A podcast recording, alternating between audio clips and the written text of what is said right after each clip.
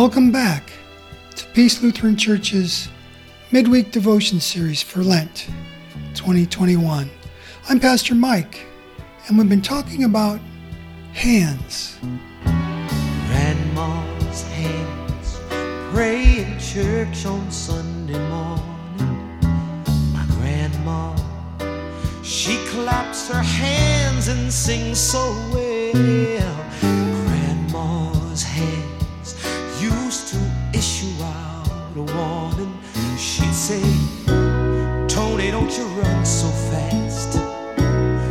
Fall on a piece of glass.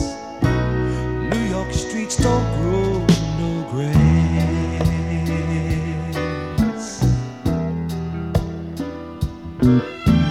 Grandma's hands used to soothe my weary mama. Grandma's hands, how they'd ache and sometimes swell. Lifts her face and tells my mama, she'd say, Baby, don't you understand? I give you all the help I can. Just put yourself in Jesus' hands, Grandma's hands. I like that. Just put yourself in Jesus' hands. That's Tony Orlando and Dawn's cover of Grandma's Hands by the great Otis Redding.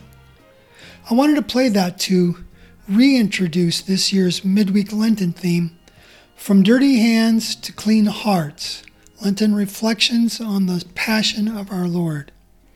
And while Grandma's hands and the hands of repentance that Pastor Rob discussed with you last week are both the kinds of hands we welcome, not all hands play so nice.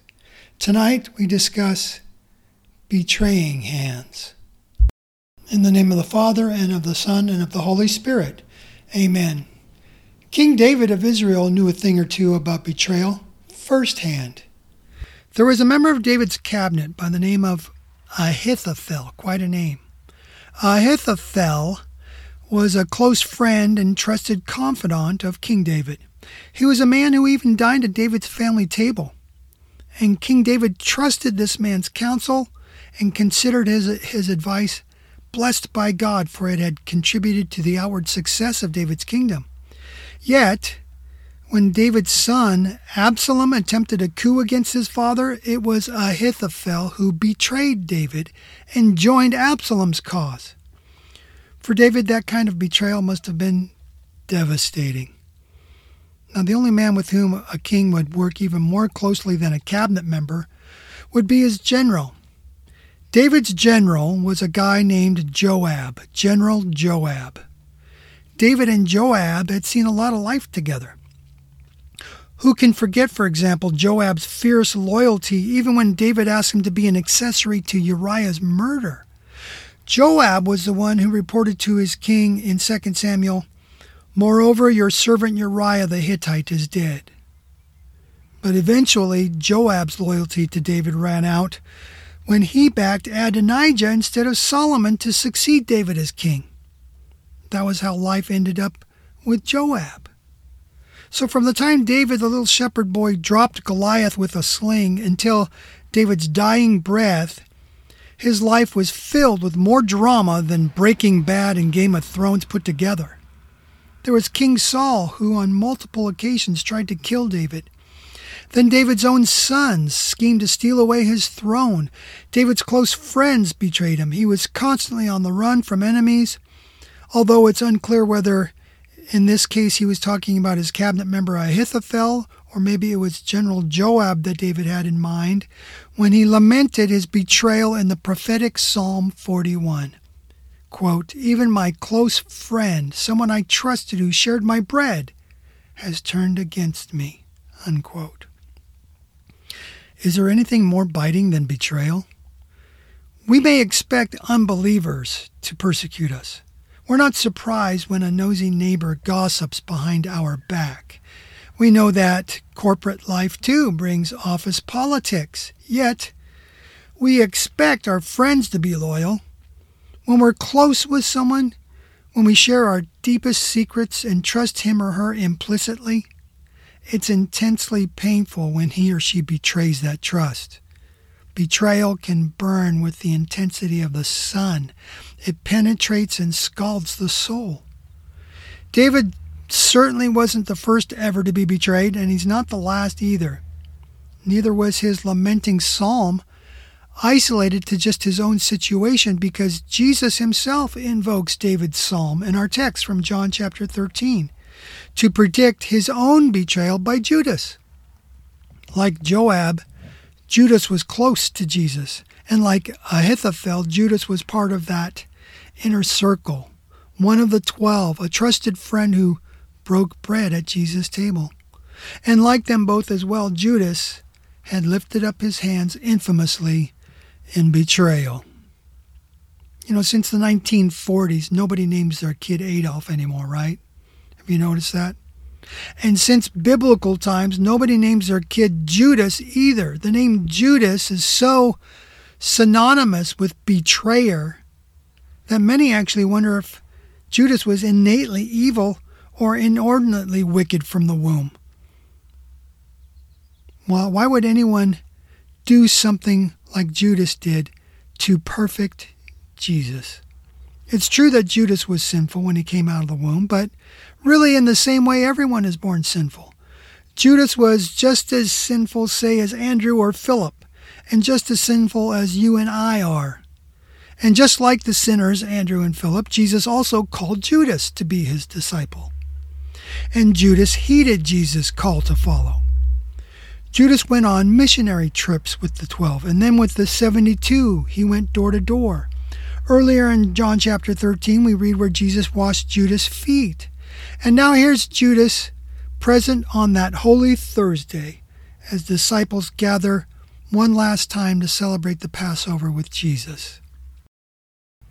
The Bible also makes it clear that Judas had a particularly greedy heart. He brings it along with him to the Passover table. Do you remember, for example, when Mary Magdalene anointed Jesus' feet with her perfume?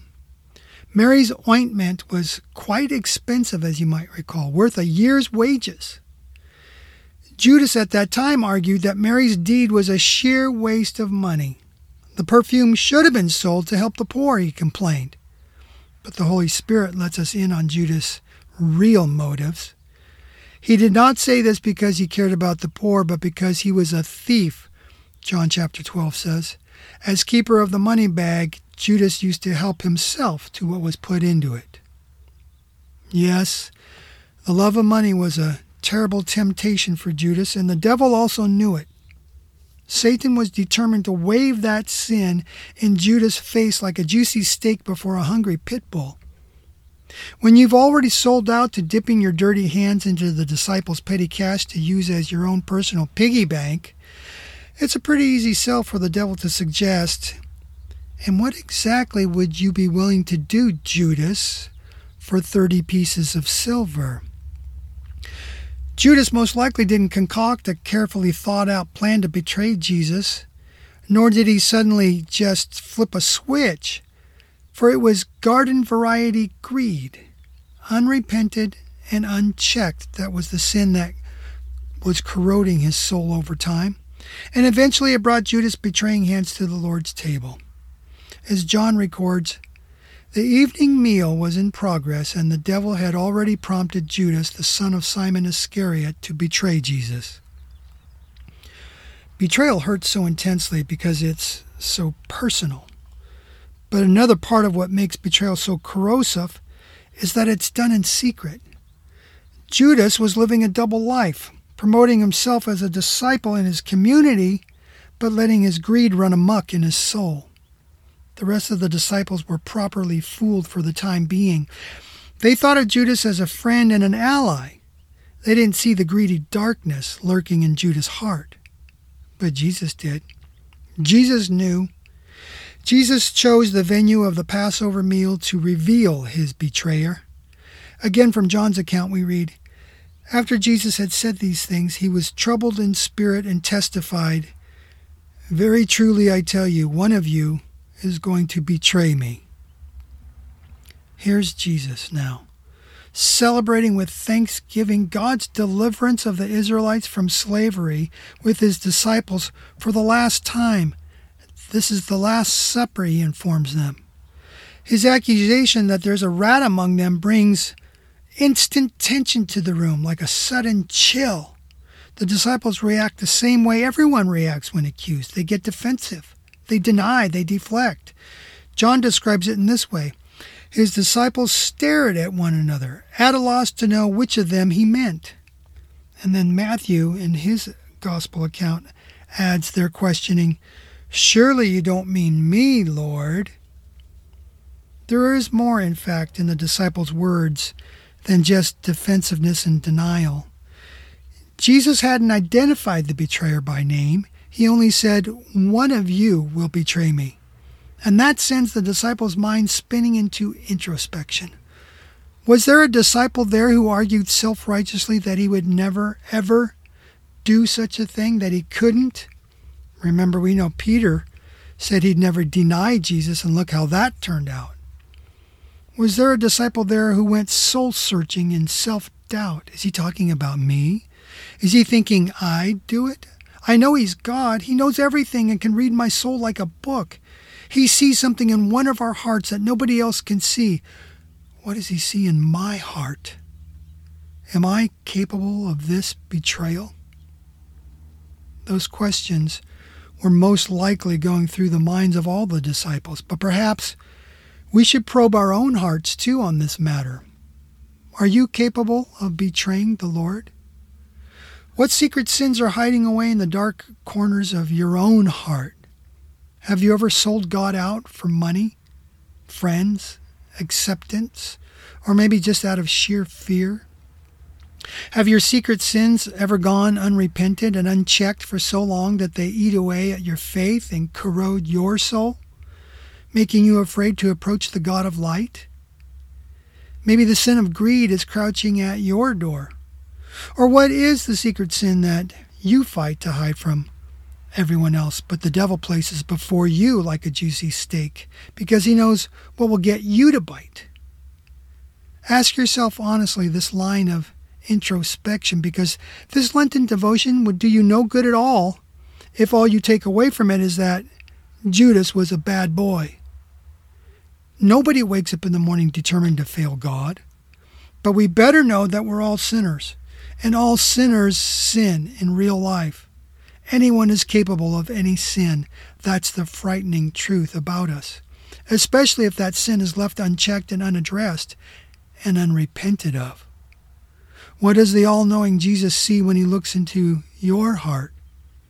And will you still answer, Surely not I, Lord? As the accusation that one of the twelve will betray his master continued to just hang there in the upper room, and the disciples scrambled to avoid blame, Peter signaled over to John, who was reclined right next to Jesus. Ask him who he's talking about. Jesus answered, It is the one to whom I will give this piece of bread when I have dipped it into the dish. Then, dipping a piece of bread, Jesus gave it to Judas, the son of Simon Iscariot. As soon as Judas took the bread, it says, Satan entered him. So Jesus then told Judas, What you must do, do quickly.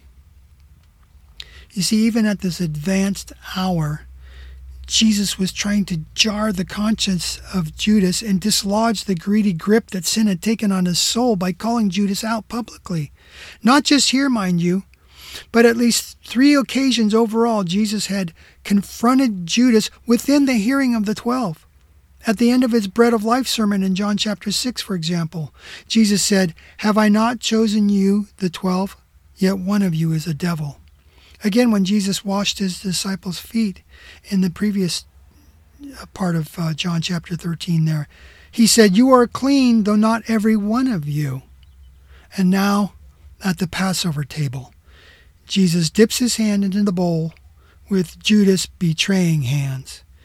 Jesus was reaching out to Judas. He was telling him, Resist Satan and he will flee from you. Don't do this. Even to his own betrayer, Jesus showed love and pastoral concern for Judas' soul right up to the very end. Judas went ahead with his betrayal by identifying Jesus with a kiss. Jesus went ahead down a path that led yet to another betrayal, and this one even more surreal. Jesus went to the cross where, in painful anguish, he called out to a faithful friend who had abandoned him. He cried, My God, my God, why have you forsaken me? God treated Christ as though he had committed Judas' betrayal, as though Jesus had turned traitor like Ahithophel and Joab and all the traitors down through human history. God banished Christ to suffer hell's punishment for our sins of greed, for our adulterous love of money, for our obstinate self righteousness, and for every embarrassing secret sin we insist on hiding.